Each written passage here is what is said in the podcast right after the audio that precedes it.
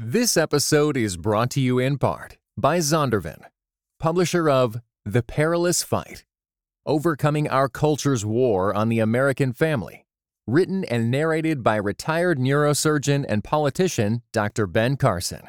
Available now everywhere you get audiobooks.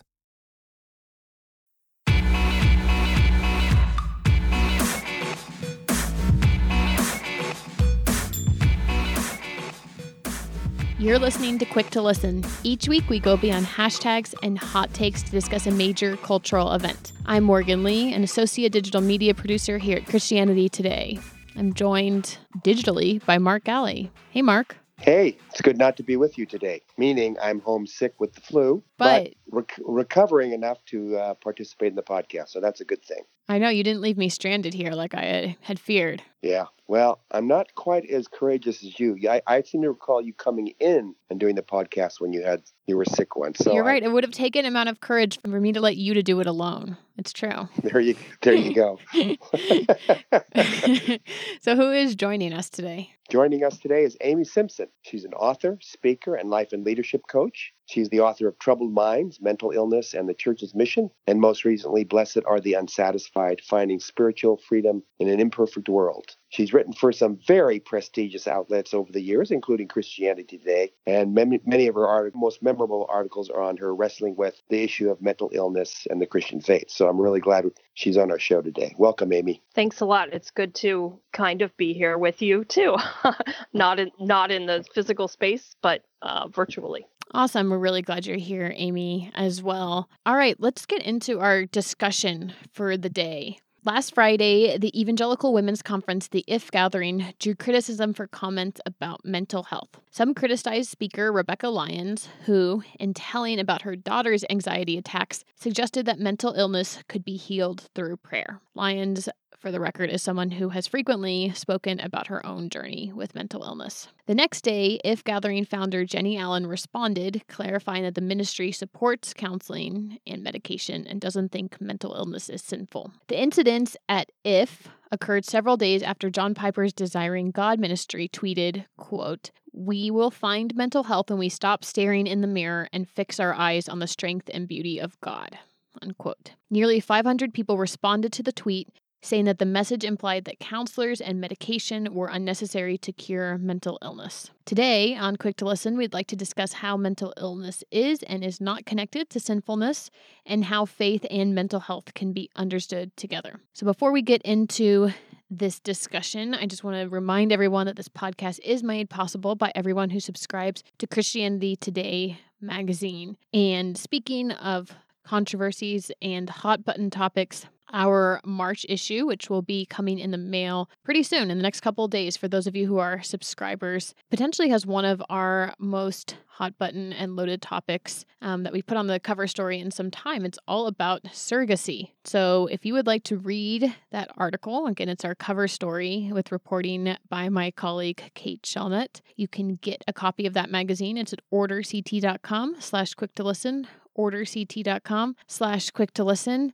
And it'll be on the website coming up but if you'd like to read it either online or in print you're going to have to get a copy yourself.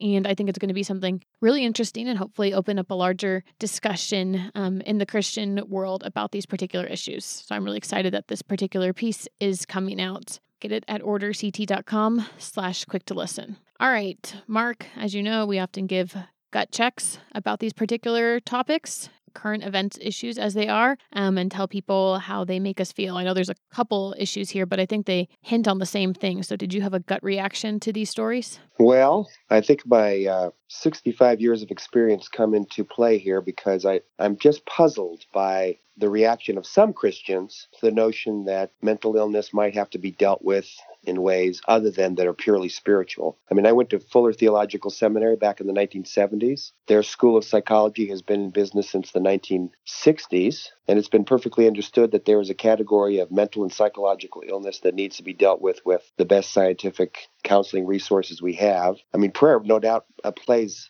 can play a huge and very important role. But to make it all spiritual, I just I just don't understand why people are still thinking that. I'm just completely puzzled. And I'll be interested in hearing Amy's perspective on that. Why are we talking about it like this when for at least 50 years, a large segment of even the evangelical world has understood that psychological mental illness is a very complex thing that may, may take a certain amount of prayer, but it also might take some other things as well. So, anyway, that was my reaction. Well, sometimes, Mark, as you know, you and I both have reactions to the reaction.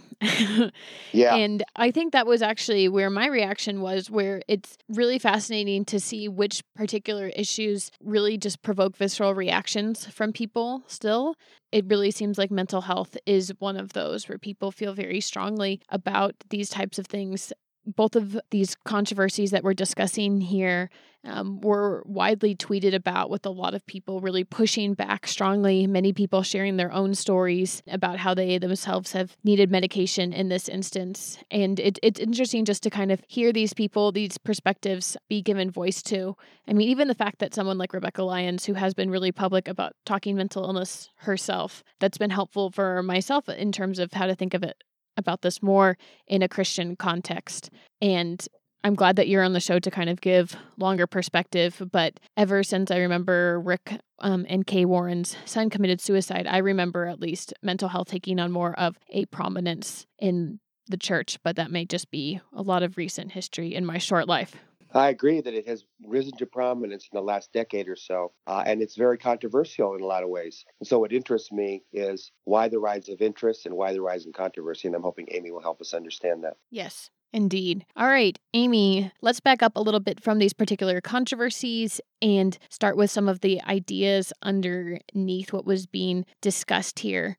Can you tell us a little bit about where the idea that there might be a connection between spirituality, sin, and mental illness came about? Where's that from? Yeah, there are actually a, a few things to consider when you think about the origins of this. Um, the most interesting to me is that this idea originally is really not a Christian idea. It's not really a religious idea. It really has roots in the ancient pagan world. If you look at Greek and Roman culture, the way they responded to mental illness was they really believed that people who had a mental illness were inhabited by evil spirits and they literally kept their physical distance from people because they were afraid that if they got too close those spirits would fly out of the people with the mental illness and and infect them so the people with mental illness were shunned and you know literally just people would keep their distance so it's it's really it's not originally you know a christian idea or even a religious idea it's it's really rooted kind of in superstition and in a misunderstanding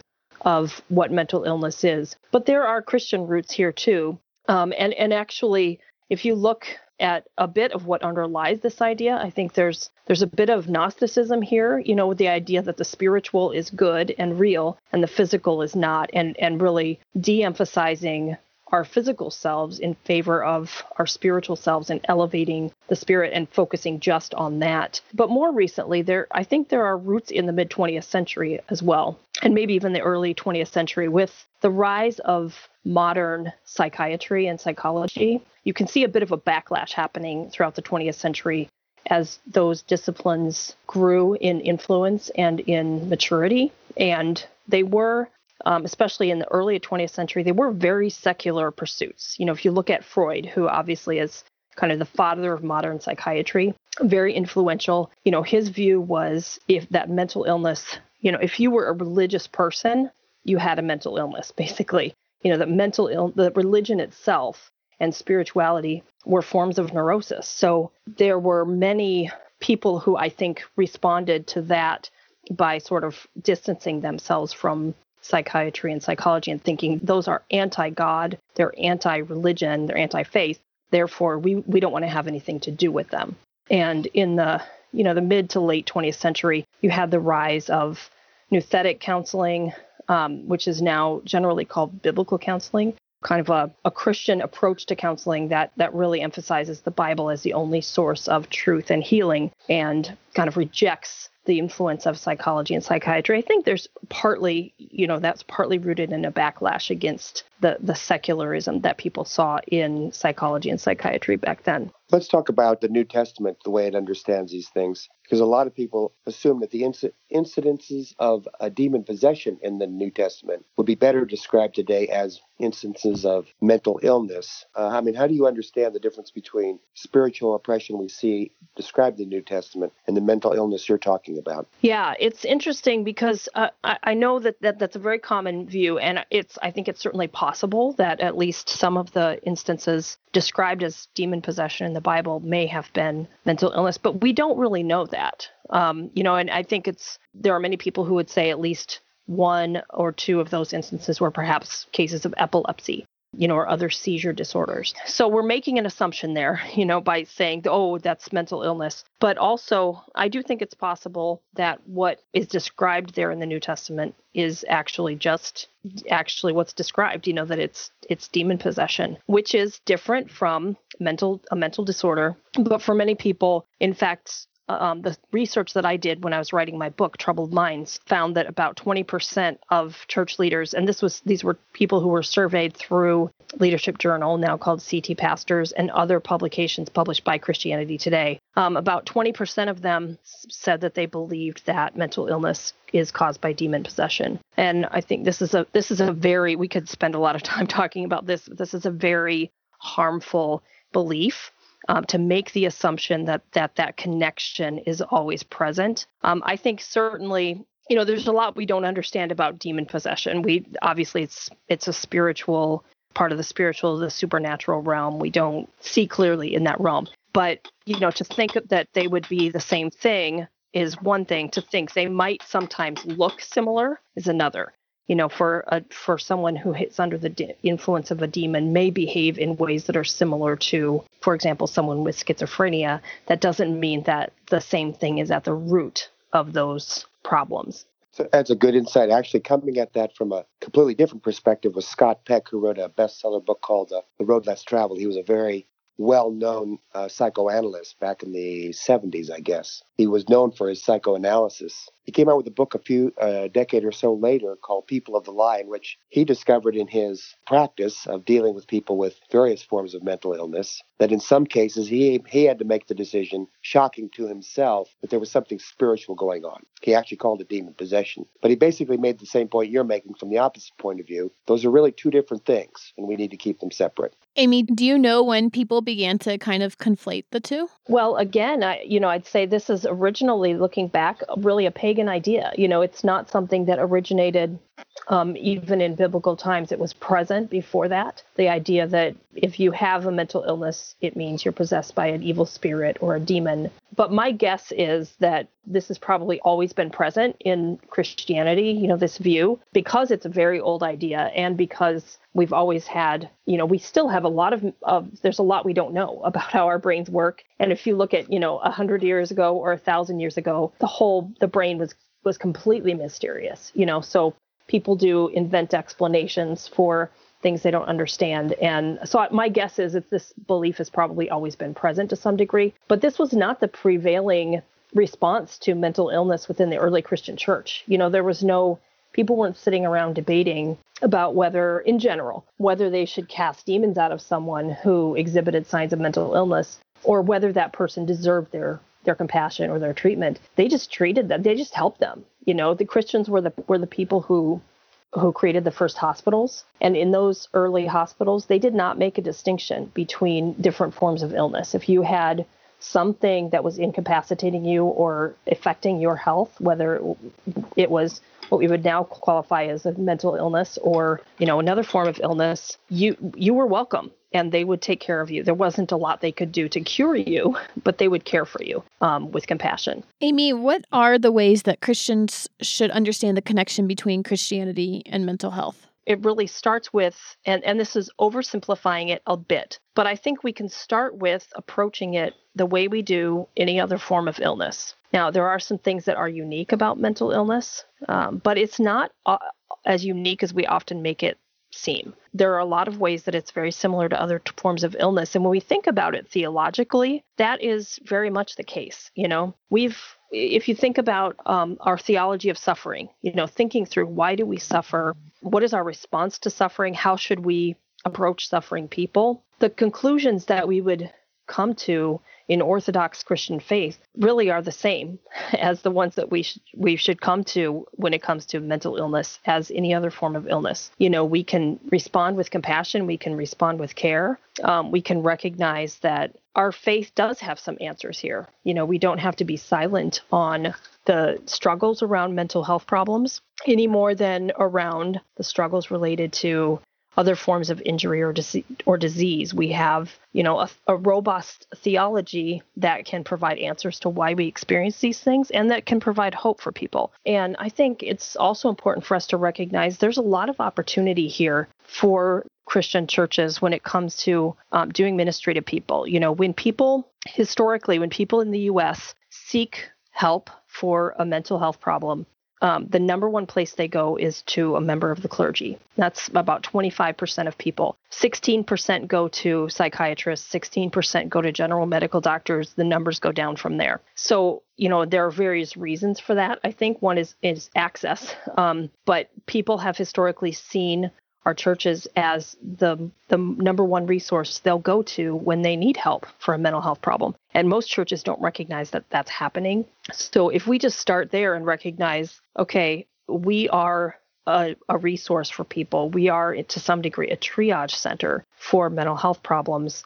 Maybe we ought to be equipped, um, have a better understanding of mental health problems and of how we can respond. And certainly we can respond with the same kind of compassion and care that we do to other forms of illness, whether we really understand it or not. I think one uh, insight that we've learned in the last few decades is that a certain amount of mental illness is a, is a physical illness. That is to say, it's a chemical imbalance. There's something physically going on in the brain that's causing the person to be disturbed. Now, this is controversial in and of itself in many cases, but I think if we can see that some forms of mental illness, the fact that they can be treated so effectively with certain drugs suggests that there is a physical dimension to them, and we might want to think about them the same way we do. We think about people having the flu, for example.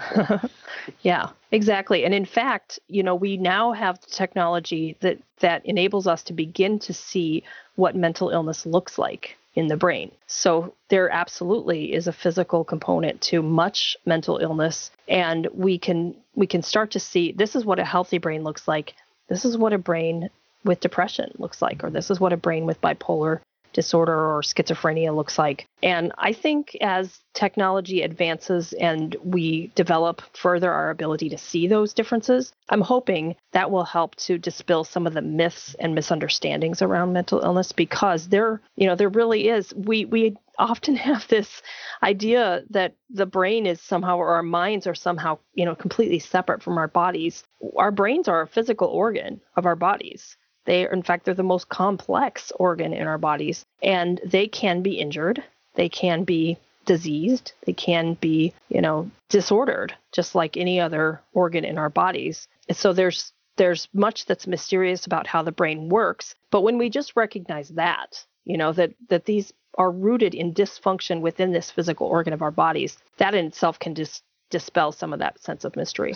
I'm wondering if we could go even maybe a little bit deeper scientifically um, as well right now. You know, how long have we even kind of had terms and words to describe the various types of mental illness that are out there? I'm not sure that I can answer that e- um, easily off the top of my head, but I will say these it continues to evolve. You know, our language around mental illness continues to to evolve. And so, if you look back at, say, even the you know the 1970s, the 1980s, we had a good understanding of mental illness as a phenomenon and of the idea that there are different types of disorder and disease. But some of the categories that people used are no, no longer even in use now. Things like multiple personality disorder, um, you know, many practitioners would say that's not it's not even really a real disorder. Um, it's really you know schizophrenia or there are some categories of illness that people didn't weren't even aware of then. You know, we have manic depressive disorder that was the name of it back then, which is now called bipolar disorder. You know, we have we are evolving our understanding and our language evolves with it. There are many people now who suspect researchers who suspect depression and anxiety may not even be two separate disorders.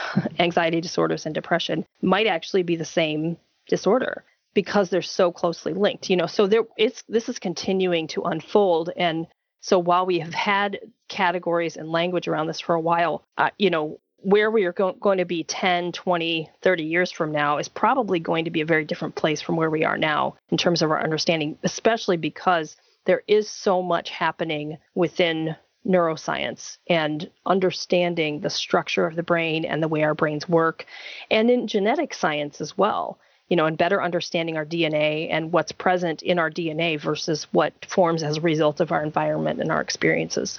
That's really good. And it, it definitely points to the fact that there is still a lot that we do not know. Are there any big things that you would just say, like, here are the big places where we're still just in the dark? Yeah, I think there's there's a lot of um, mystery still around this idea of genetics because most forms of mental illness, not all of them, but I think most of them, there is a suspicion that there is some level of genetic element. There's some level of heredity, but they don't they still don't know for most forms they don't know how how much genetics influence your development of that disease. They don't know what are all the factors that will cause a disease to develop. So you know if if i have a predisposition to schizophrenia and you have a predisposition to schizophrenia well we're understanding some of the things that might cause me to develop that disorder and might mean that you never do. But we don't understand all of those things. So there's there's a lot that that still needs to be figured out there. And the brain itself is such a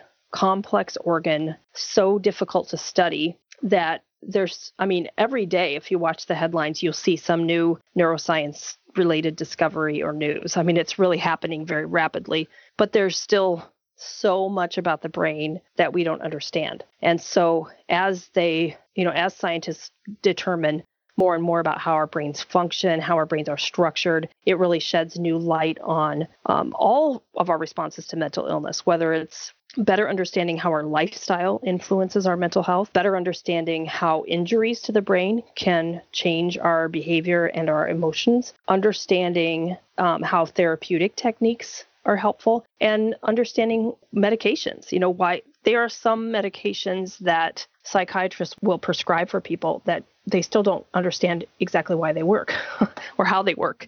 They just know they do work, you know, and, and maybe it's even a medication that wasn't even developed for this purpose, but has kind of evolved into usage for as a mental health medication. So yeah, there's a lot still to be figured out, and I think a lot of it is rooted in that I that understanding of how our brains work and how our brains are are structured. Let me go back to some of the uh, concerns that some Christians have, at least 20% maybe. I don't know. It's good that 80% don't feel that way, but 20% do. There you go.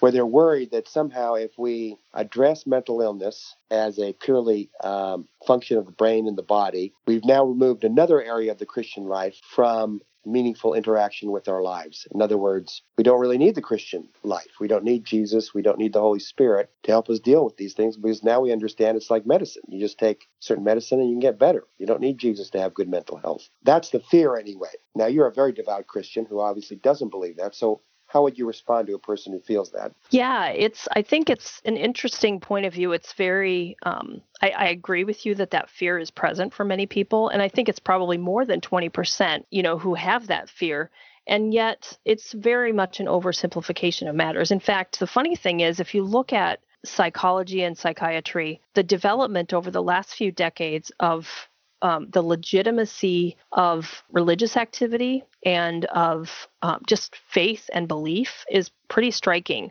So that most schools of psychology, most practitioners um, really embrace the importance of tending to our spirits. Now, they, they may not embrace a Christian worldview, you know, or Christian belief, but they certainly would be um, in favor of people believing and acting and you know, in accordance with their belief and honoring their belief. And study after study has shown that religious activity, regularly attending services, holding to the tenets of uh, religious belief and the lifestyle that comes with that are crucial components of maintaining mental health. Those things can all be helpful in helping people even heal and recover and maintain health who live with a mental health disorder.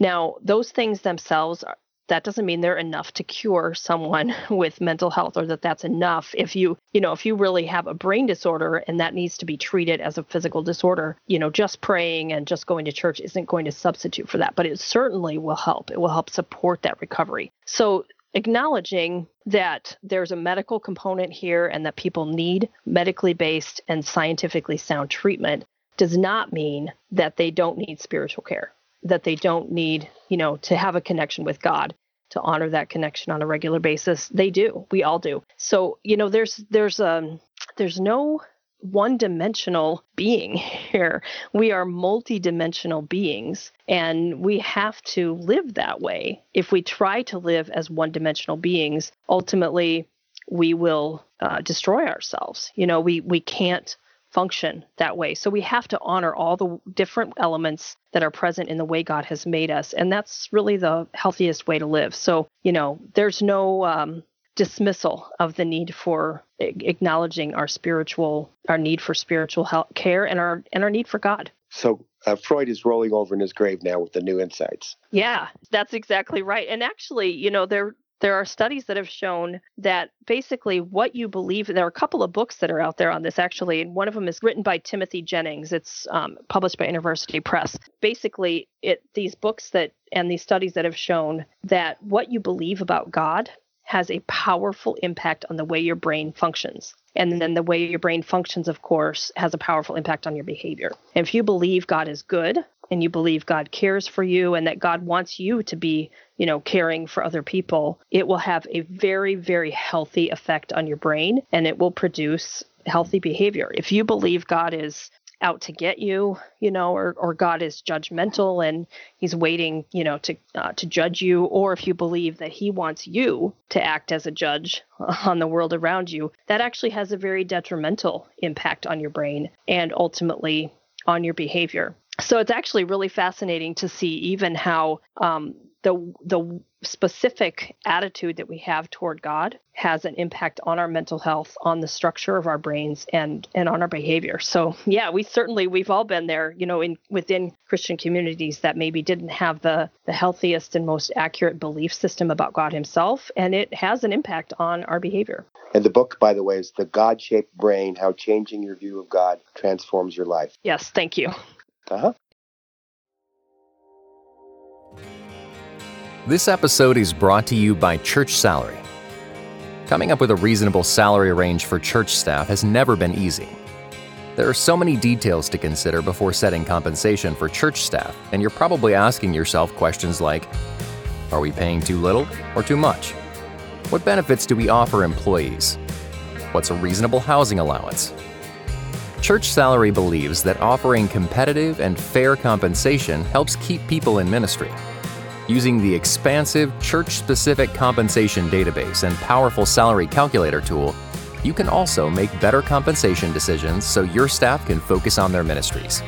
Start with Church Salary's annual membership today to run unlimited customized reports and get access to our member only content. Ready to start making better compensation decisions? Get started at churchsalary.com.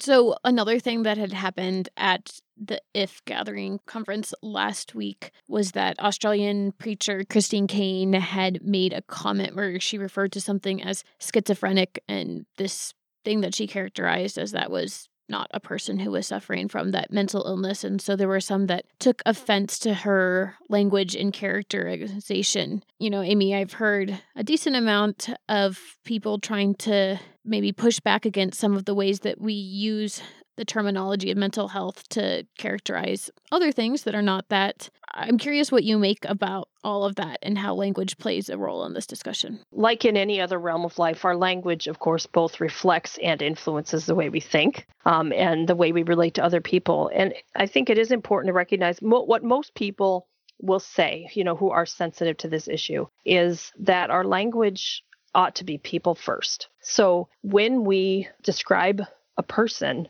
who has a mental illness, say schizophrenia, you know, that we don't say, oh, there's a schizophrenic, but we say, you know, this is a person with schizophrenia. And and the difference really is that we're just we're acknowledging first of all that this is a person and that they are they there's more to them than their disease. Otherwise, you know, basically if you if you label someone as a schizophrenic, you're you're sort of suggesting that's the only thing that matters about them. Then when we use we use those words or that language to describe something you know that's not a person it really can be very offensive to, to people um, and it again sort of has the impact of dismissing that these we're talking about people here. We're talking about real medical conditions. So you know it's it's funny because it's something that happens all the time um, around mental health language that we really don't we don't use other forms of illness in that same way. So for example you know we see something that we don't like and we'd say and that is diabetic you know? Or i just feel really um i just feel really like my appendix is bursting right now you know? I mean it, it just it sounds bizarre right? But people will do that all the time. You know i feel bipolar or i feel like i just have ocd and i think the reason it bothers people is mostly because it it just tends to dismiss the reality and the seriousness of these conditions and treat them as almost mythical, you know, or made up um, conditions or things that are happening. They're so fringe, such fringe experiences that nobody who's, you know, that who's actually been affected by them would ever be in this room with us right now, you know, even though, of course, they are.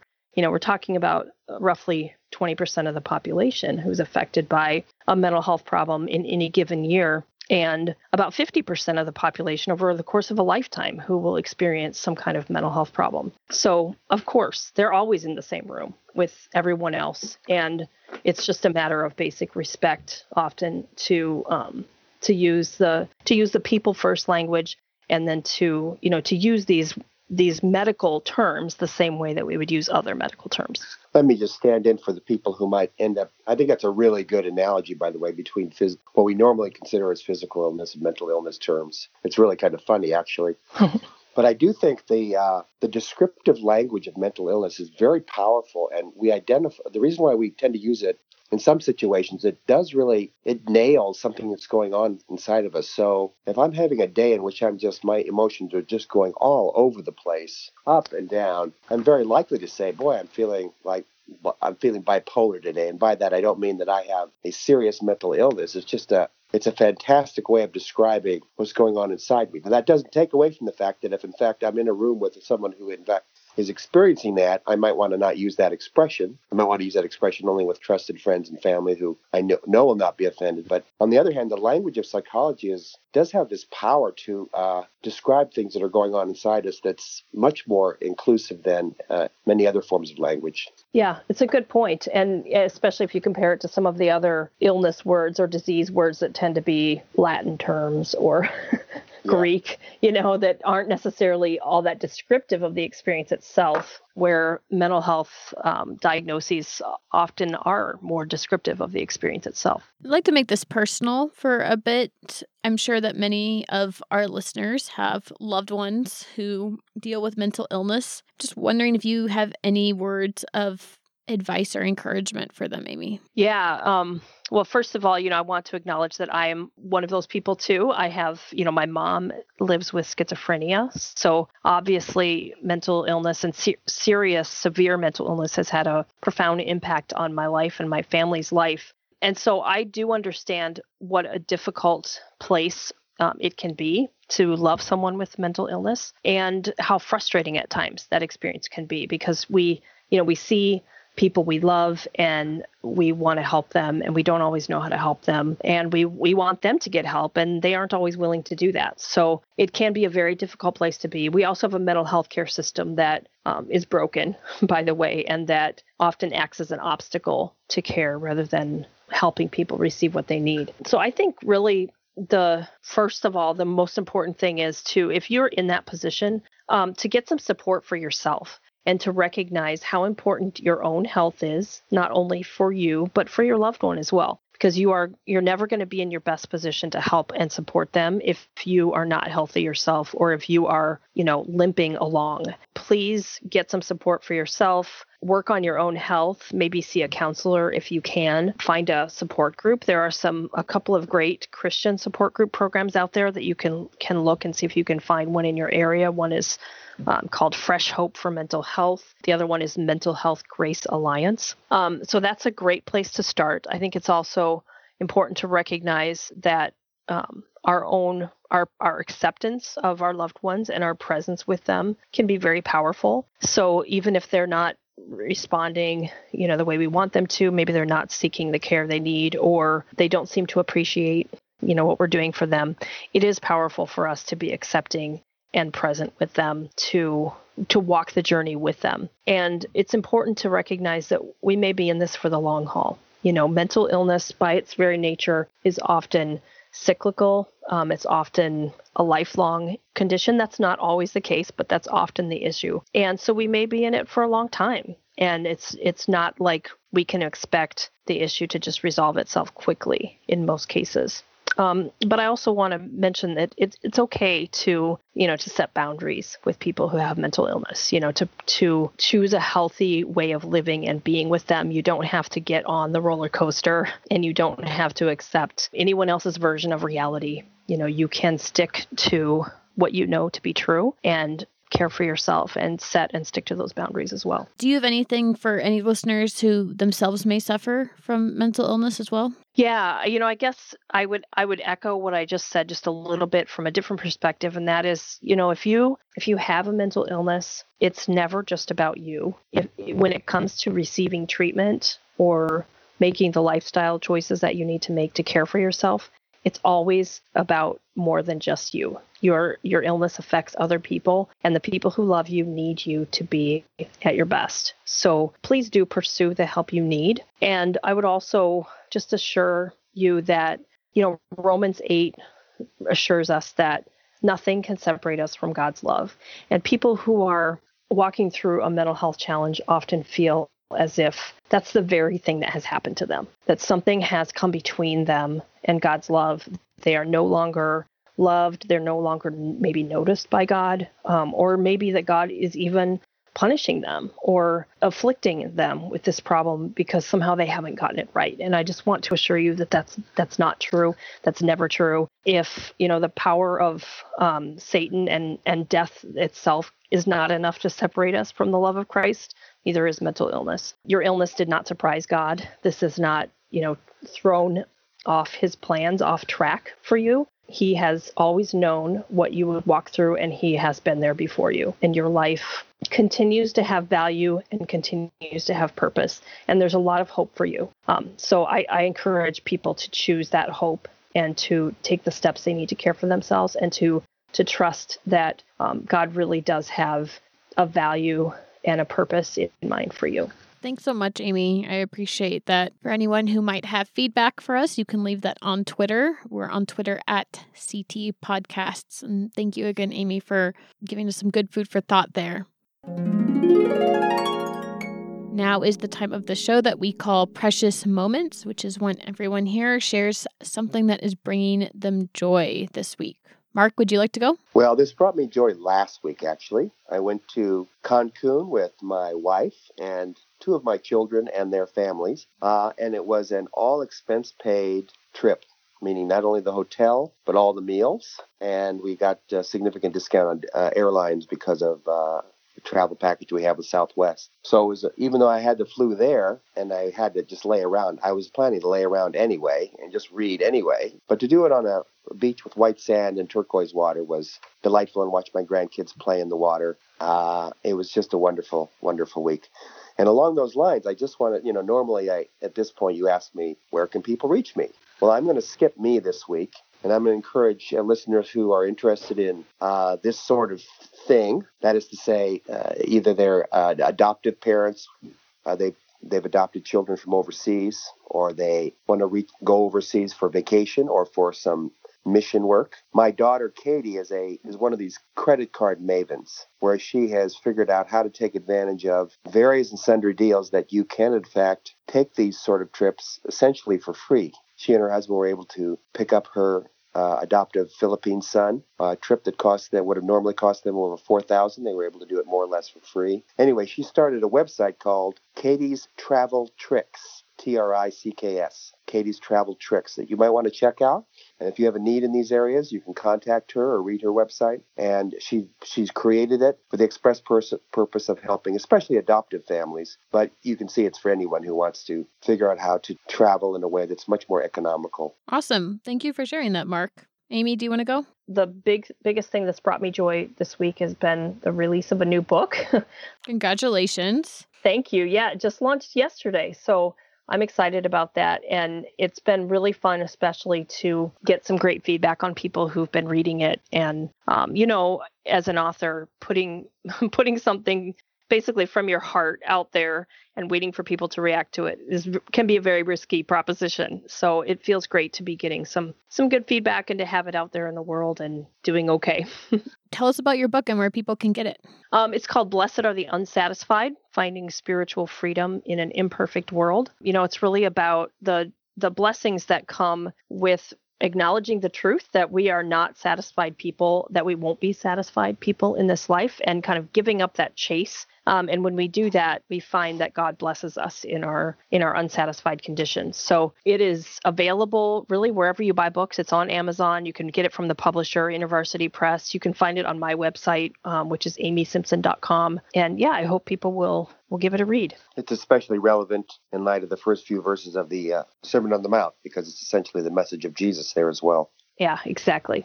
Do you have a website or are you on social media? Yeah, my website is amysimpson.com. Um, and I'm on, you can find me too on Facebook. Um, I have an author page there. Um, I'm on Twitter, um, LinkedIn, Pinterest, Instagram. Yeah, I'm all over. all of them. Cool. All right. My precious moment is not surprising to anyone who listened to last week's podcast. It's just the Olympics and specifically getting to watch the Olympics with other people. I do not have a TV, so that means that if I'm watching the Olympics, I'm probably at somebody's house. And I've had a great time at my neighbor's house the past couple nights, and before that, I was at some other friend's house. Not to mention the fact that it just does feels like a giant social thing to talk about with other people and to collectively be excited about, which is what I really, really love about sports in general. Yeah, um, it was really great seeing Chloe Kim win, if not because she had an Asian dad, and it's been fun seeing all the commentary from other Asian Americans who are really appreciating all the Asian Americans who are in this Olympics and talking about the parents and what they can relate to from the parents that are there and feeling a part of those games in a way that I don't always feel a part of the games. Um, so I've really enjoyed the Olympics in many ways, and I'm excited that's going to last 10 more days as well. People can find me on Twitter at MEPAYNL. All right, that is it for us this week. Thank you so much, Amy, for joining us this week on Quick to Listen. This podcast is made possible by everyone who subscribes to Christianity Today, and thank you to everyone who has. Again, we're at orderct.com slash quick to listen, especially if you want to read that cover story on surrogacy. This podcast is produced by myself, Cray Allred, and Richard Clark, and it's available on Apple Podcasts, which is where we are delighted um, if you by chance decide to leave a review. Thank you to everyone who's done that because, as you know, that really helps us out a lot. Um, this podcast is also available basically wherever you want to get your podcast, even if it's not on Apple Podcasts. We will see you all next week.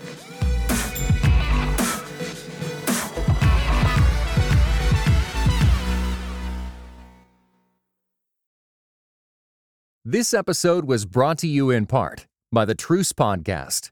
The new season examines the connection between some evangelicals and the Republican Party with the help of world class historians.